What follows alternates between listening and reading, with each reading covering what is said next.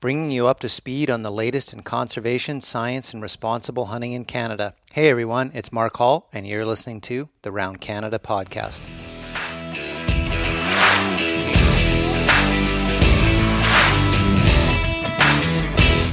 Tim Thurley, welcome back to the Round Canada podcast. Thanks for having me. Awesome. No, it's um, it's great to have you back on. We were about a month or so ago, and um, we did a really in-depth podcast on the state of the gun control debate in Canada, and so just gonna have you back on to give us an update on the announcement this week by the federal government on its new proposed amendments to Bill C21. So, kind of like a follow up to that that previous podcast. Yeah, for sure. Uh, well, it's great to be back, uh, even if it's in in this context. Uh, yeah, the government made a series of firearms announcements over the past week or so. And the most consequential ones happened this past Monday um, before the committee meeting on Tuesday. And those were the long anticipated amendments uh, to replace G4 and G46 that we all sort of expected to see again and that the Liberals had promised to reintroduce. So the amendments are collated um, by the committee clerk and there are, from my knowledge, approximately 160 pages of amendments. We have not seen them all because the committee has just entered clause by clause review, which means that they're going through all those amendments one by one. So, all that we have to go on right now is the wording of some of the amendments that have been uh, discussed at committee and that are being discussed at committee right now and will be discussed uh, uh, at committee again uh, tomorrow. That's on uh, Thursday. We're recording this here on uh, on, on Wednesday. Wednesday night. yeah, forgetting what day it is. Um, yeah. So we have about three clauses that we know, or three amendments that we know of, and we have a, uh, a technical briefing as well from Public Safety Canada. Okay, okay. So, yeah, there's still still lots to learn, uh, I guess, in the coming uh, days and weeks here. So, maybe walk folks through um, some of the key bullets of things that that were announced. Um, I know there's stuff about the semi-automatics again, magazine capacities, uh, you know, a bit of bit of stuff like that. So that's obviously a concern for folks. But mm-hmm. yeah, just pick pick it up wherever you think and go through what we know. Okay. Well, I think we can start with uh, well, maybe best to start with the the magazine because that's probably not going to be part of the actual amendments. It's going to be done by regulation. So the federal government already has the power to regulate magazine capacity uh, right now, and they want to, and they they pledged to do this a while ago. So we knew something like this was coming. Um, basically, making sure that magazines that were long gun magazines that were limited to five rounds, um, but were originally larger, so and limited by a rivet. Um, that apparently is not going to be considered good enough anymore, and they will require permanent alteration um, of the magazine to hold five or fewer rounds from whatever its original capacity was. Now, we don't know exactly what form that'll take. Um, we don't know how those changes will be implemented, if they're going to be retroactive, if they're going to be only future looking. Uh, I would imagine they have to be future looking based on just how impractical that would be. There are likely tens of millions of magazines in Canada, many of which are pinned or riveted to be five rounds or fewer. So, yeah, we don't know what form that one's going to take, and, and we don't have any good information on that um, beyond that the federal government has restated their intent to do that and that they already have the power to do it. What'll probably be most concerning to your listeners is the reintroduction of the gun ban amendments. Uh, G4 was the definition, that was uh, banning a large number of semi automatic firearms with detachable magazines that had the potential to hold five rounds or more. And G46 was a list, which included a list of firearms banned in the 2020 Order in Council and a list of new firearms, including of special concern the SKS, the M1 Garand, um, the WK180C, etc. And that list has not returned yet, um, and it will not return in this bill. And I'll get I'll get into what that means later. However, the definition itself is back, so we have text of the definition, and it's in a bit of a different form. So a prohibited firearm would be any firearm that is not a handgun, that discharges center fire ammunition, and it does so in a semi automatic manner. And it was originally designed for a detachable magazine with a capacity of six cartridges or more. Uh, however, the interesting change that they've brought forward is that, according to them, uh, both the text of the, the amendment and the federal government's briefing materials, is that the firearm um, to be prohibited would have to be designed and manufactured, so and, not or, after the day the law comes into force. Which means that according to this amendment, specifically just this one amendment, anything that you own now would still remain legal. Now, this gets into a lot of really, really tricky legal questions, though, and the government has pledged to do some other um, bans around this. So that does not mean that you're safe just because this has um, been the new amendment. It's certainly something of an improvement, um, but it doesn't mean that this is over. Um, yeah, there are a number of issues with that. Right. So that that statement about the prohibited firearms being ones that are manufactured after Bill C 21 comes into effect, is that just specific to the semi automatic or to the previous topic that you just talked about, about magazines that hold more than five? Uh, that one would be specific to um, semi automatics that were originally designed for a capacity of six cartridges or more. Okay. So that would be essentially the old amendment G4, except the definition now is forward looking instead of forward and backward looking. Okay. Yeah. So the folks out there that currently own like lever action firearms with the tube magazines that hold six in it, uh, if this goes through, they will legally be required to have something permanently done to those.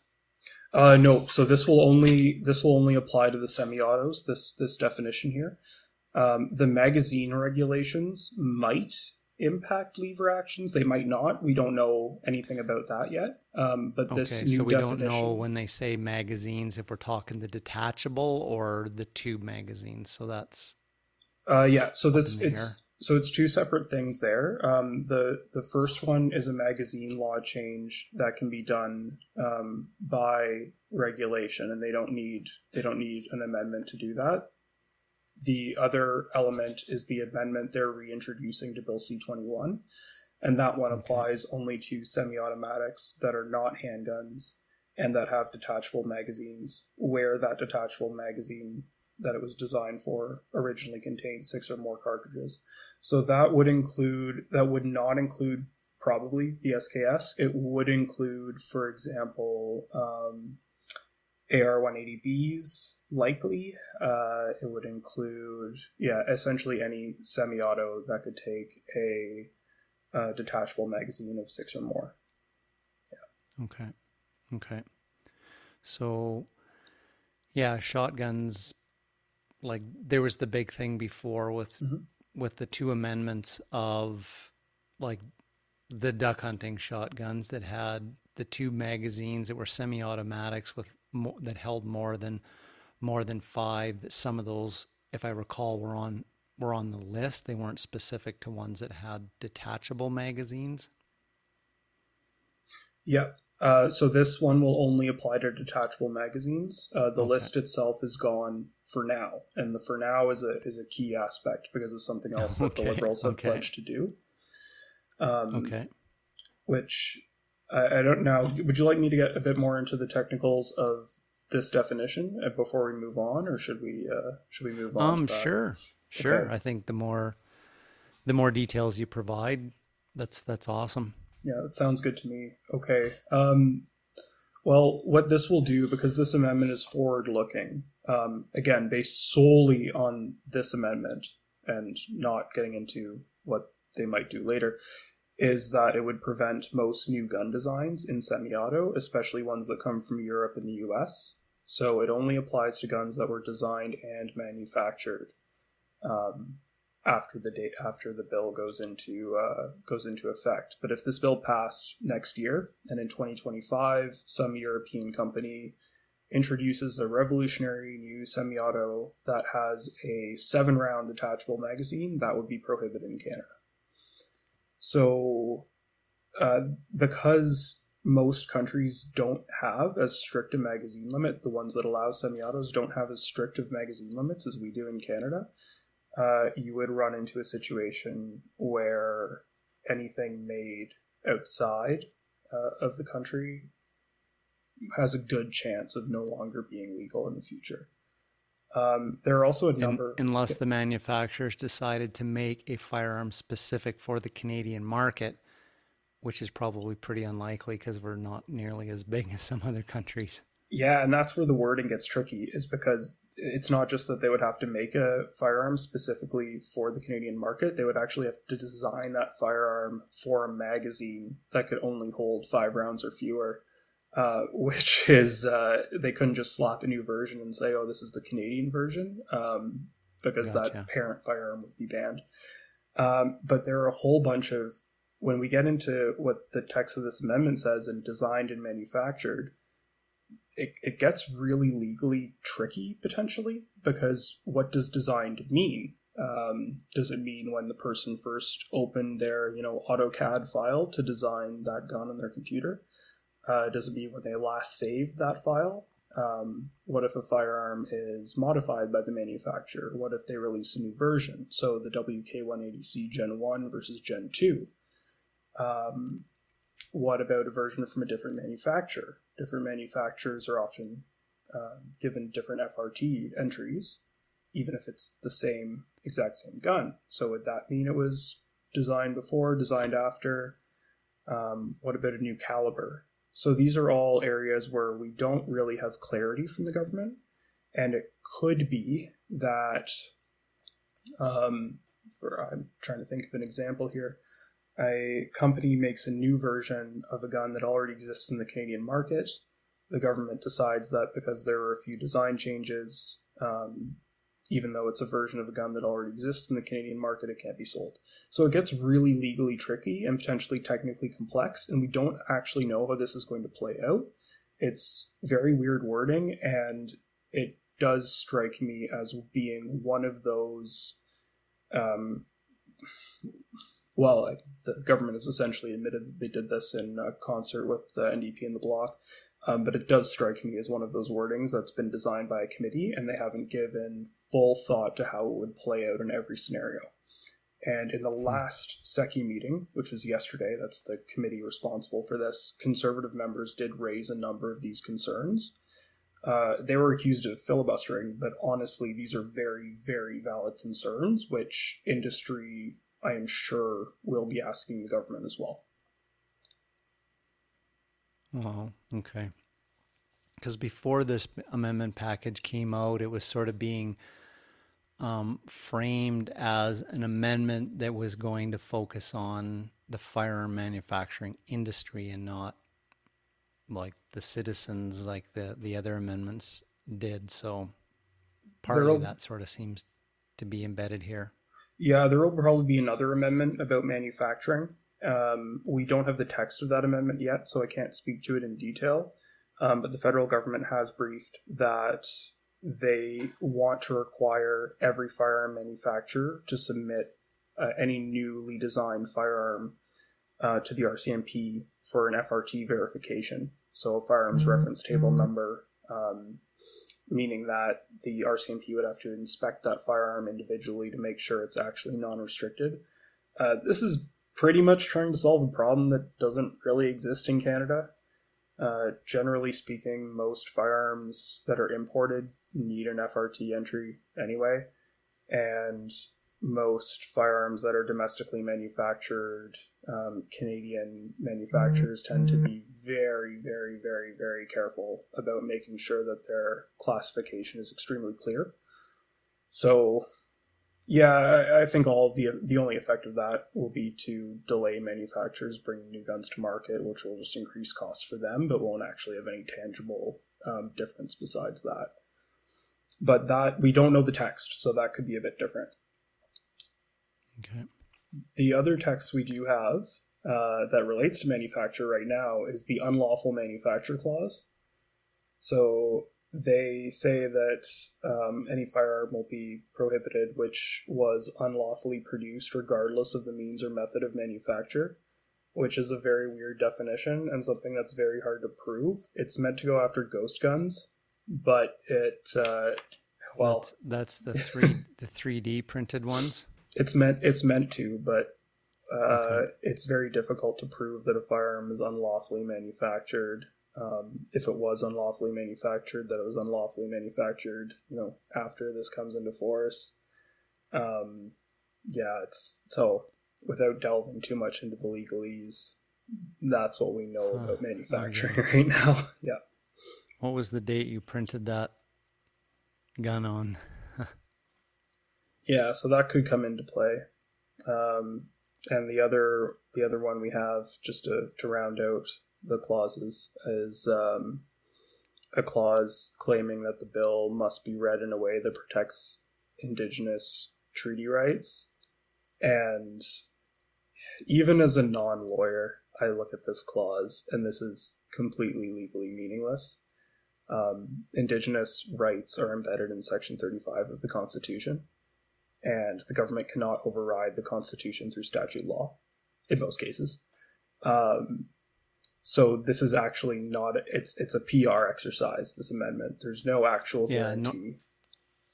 Nor could nor could one piece of legislation say, "Oh, under this act, we're going to follow the legislation of another act, or we're going to follow the Constitution." It's like, duh, of course you are. So, Yeah, and and there, it doesn't mean that the way this is enforced won't be found by the courts at a future date to collide with indigenous rights. It's it's sort of in a way it's sort of like saying, and this is obviously an extreme analogy and hyperbolic, but it's a little bit like saying, you know, okay, this bill bans the internet in Canada, but this bill must be read in accordance with the Section Two B freedom of expression rights of all Canadians, which is it's pretty meaningless. It doesn't mean that the bill itself doesn't uh, impede on those rights.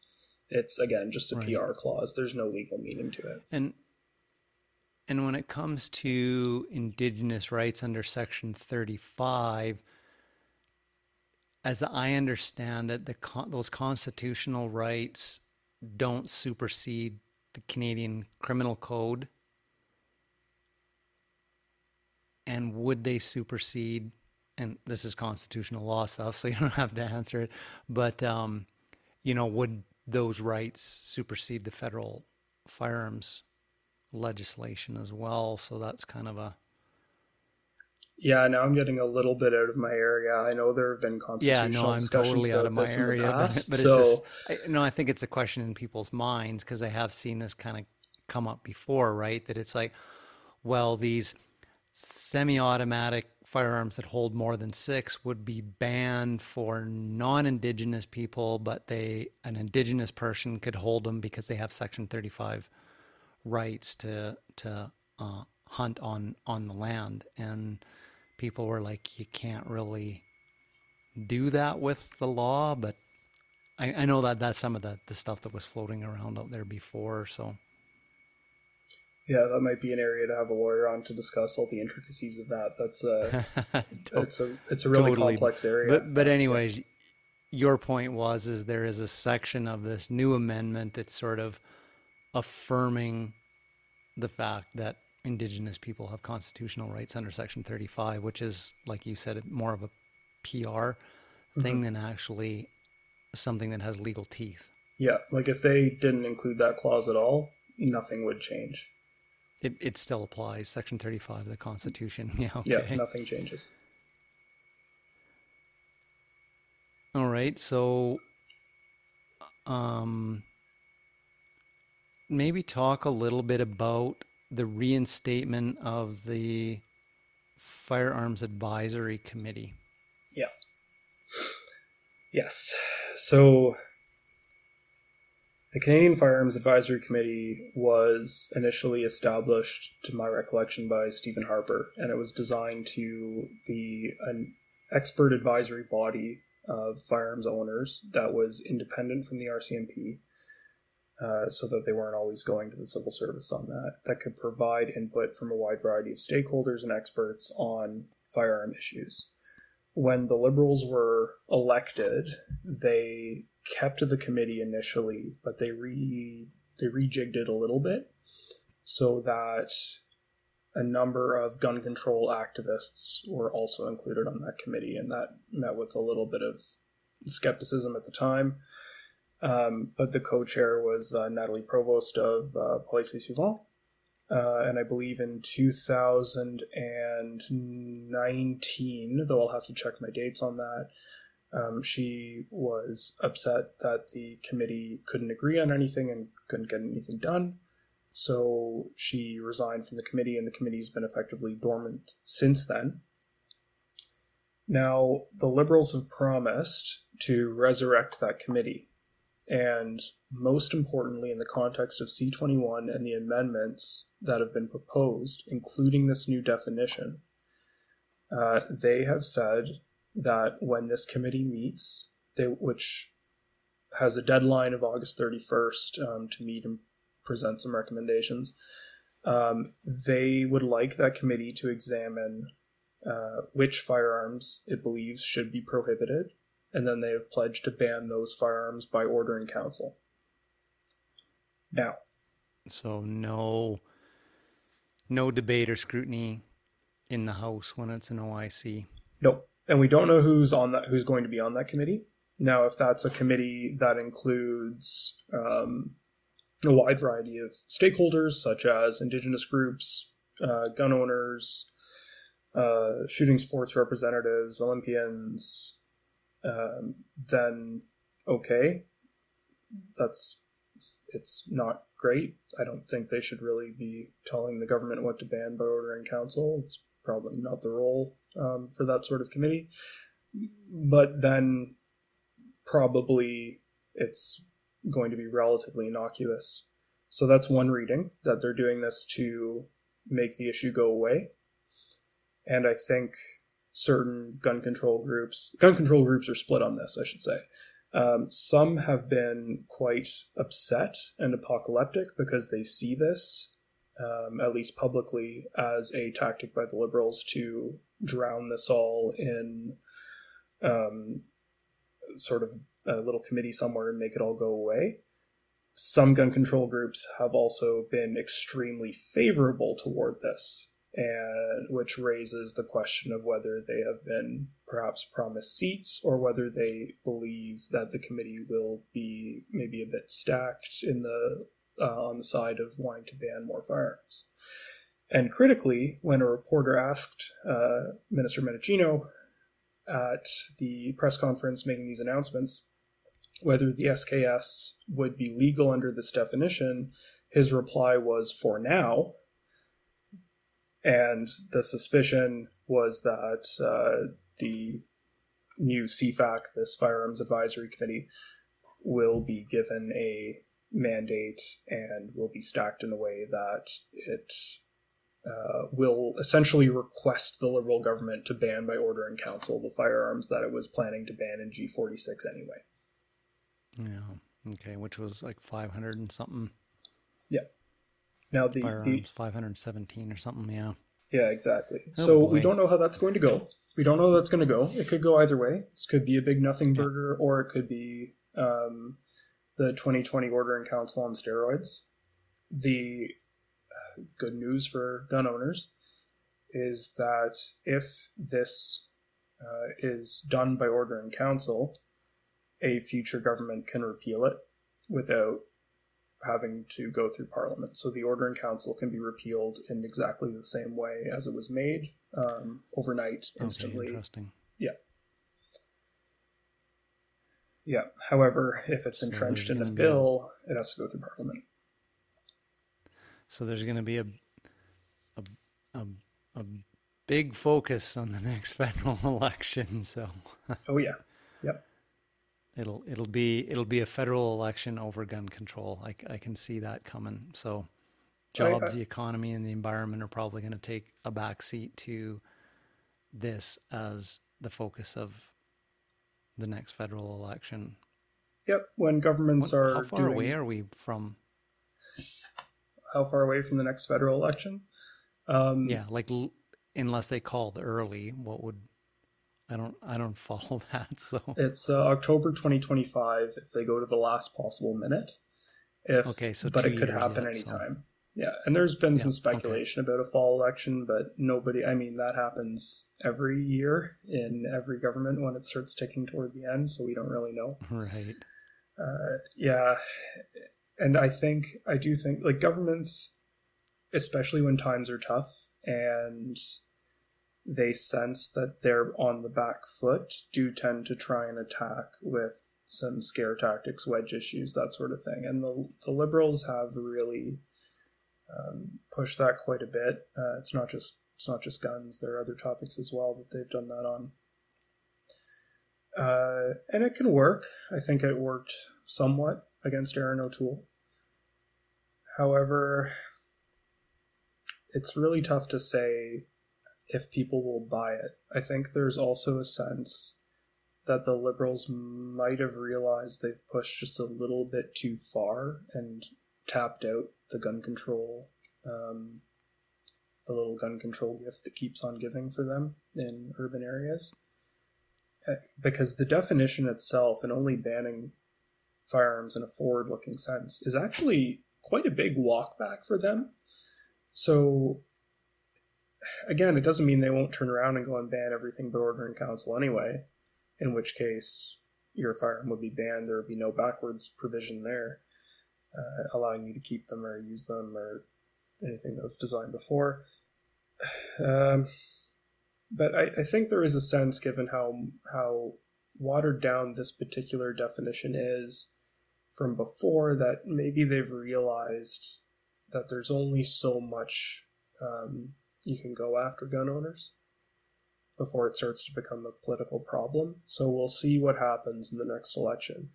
Uh, the one thing I, I do think they might do, if they're really aiming to make CFAC uh, political, this new advisory committee, would be to ban a few of the scariest looking guns and then run on the conservatives repealing that, which is a lot of a lot easier of a sell than saying, okay, duck hunters, your uh, your shotguns are banned, or deer hunters, your rifles are banned. Good luck. So Yeah, or or like the whole issue with the SKS where they figured there could be between 2 and 3 million of those guns in Canada and a and you know one of the most popular hunting firearms for indigenous communities across across Canada that was a pretty hot potato there uh, a few months ago so Mhm. Yep. Well, there's wow like when you get into these bands, and and I I think they probably won't go after the SKS at this stage, and the reason I think that is because partly there are so many of them that are out uh, in society. There are also quite a few of them in indigenous communities, but also the getting them like doing a buyback is essentially impossible. It can work in limited context, but in that case, you need a lot of buy-in um, among gun owners, among the people who are being targeted by these measures, to willingly go and turn their firearms in. And I don't think right now that the um, the trust among gun owners is there to want to cooperate with a plan like that. So, if the government doesn't want that to turn into a massive boondoggle, I don't think they would. Um, they might leave it as a parting gift for the conservatives if they really think they're going to lose the election and really want a wedge issue. But I, not to get into speculation, but mm. I think they will probably try to ban some things through the committee, but some things they probably won't. So, one of the biggest criticisms, again, I've read this week on these new clauses that have been released is it's still echoing the same problem. They're talking about violent crime committed with firearms, and the vast majority of that in this country is done with illegal guns that get across the border. These are still amendments that are talking about tinkering with legally held firearms by law abiding firearm certificate holders. So, um, you know, other than the thing with the ghost gun, um, it it really isn't. Again, what I've seen critics saying, you're still not addressing this root of this problem of where violent crime is happening, and it's you're barking up the wrong tree. Again, is kind of the the metaphor, I guess. Yeah, that's absolutely correct. Um, Dr. Uh, Noah Schwartz, who's a professor at uh, University of Fraser Valley, and myself wrote an article in the uh, in the National Post that was published today, and in that we said that the government's and this was about the Mass Casualty Commission that applies to the government as well. Um, focusing on this issue is like desperately trying to repair a faucet that you know drips every five minutes, like leaks occasionally. Well, there's a water main that's burst and it's flooding your basement. It's just completely nonsensical. Right uh, the way they're going about this if you want to actually reduce crime. Uh, and I should add that there are a number of really, really bad provisions that are still in C21 that are, uh, I don't think people realize quite how nasty some of them are. Um, the way the appeals mechanism is changing, um, if your firearms license is revoked, um, the if if you're subject, if you've ever been subject to a, um, a protection order uh, I believe peace bond, you are automatically permanently ineligible for a firearms license. So you'll have a lot of people there who are in their 60s who, you know, took uh, maybe did something when they were 20 who they which they regret or maybe they didn't do something and just um, took the easy plea who will be ineligible permanently to hold a firearms license um, because of this which is a huge concern. Uh, it will affect a lot of Indigenous people. There is an appeals mechanism, but only if you're a sustenance hunter, only if you need to hunt to sustain yourself. Um, so it wouldn't apply to gun owners in general. Uh, these are these are some very nasty provisions that were included directly in Bill C21 that I don't think a lot of people are talking about. So it's still not good legislation. We'll see if those we'll see if that's improved as they go through the amendments. Um, I'm hopeful that some of the really really bad provisions, um, which will especially those which will disproportionately affect Indigenous people, are removed. Um, but the way this has been handled so far, I, I don't hold out much hope that this is uh, legislation where the intentions behind it are uh, going to change in a way that is actually focused on uh, the real problems, which are, of course, illegal gun smuggled from the United States and uh, the root causes um, that we see yeah. in society right now. Yeah. Wow, man. Um, great update. Short and sweet bullet points. Um, hopefully that uh, helps answer a few questions for folks.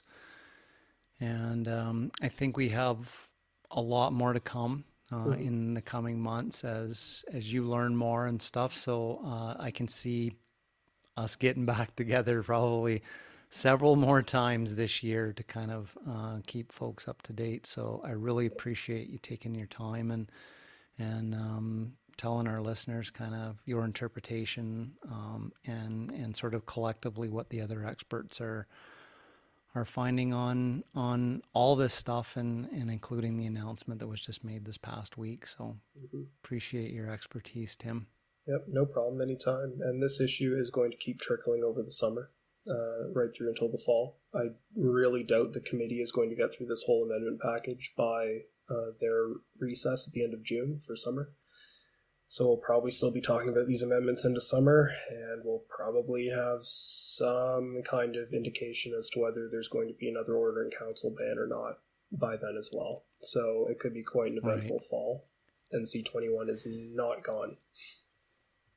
And last November, everybody got blindsided by two amendments to Bill C 21. I think on November, early November or something last year, that uh, kind of precipitated a whole bunch of this stuff. So I guess the uh, we're still eyes wide open that something could come out of left field. So if it does, we'll have you back on the show to tell us like what the hell just happened here if there's if there's one of those so hopefully not but um yeah, I can see us uh, us getting back together and keeping the folks up to date. Tim, thanks. Uh, is spring arriving in the north? Absolutely. It's uh, t-shirt weather today. Oh, fantastic! I've never seen it like this L- at this little, time of year. little bit of climate change in the Northwest Territories is okay. yep, it was actually warmer here uh, in what a couple days ago than it was in most of the continental United States, which is absolutely wild. Oh wow! I think Hay River was hotter than Texas, so it's absolutely wow. crazy up here. The ice is melting fast. Jeez, jeez. Well, you're getting thrust into summer quickly, so. Mm-hmm. All right, uh, folks, you got questions about um, what what Tim's covered here, uh, drop me a note. I'm uh, in contact with him all the time uh, on social media, so we can maybe ferret a few few questions and answers back and forth uh, that way. So. Uh, again, thanks, Tim. And uh, hey, everybody, you're up to date on what's going on around Canada.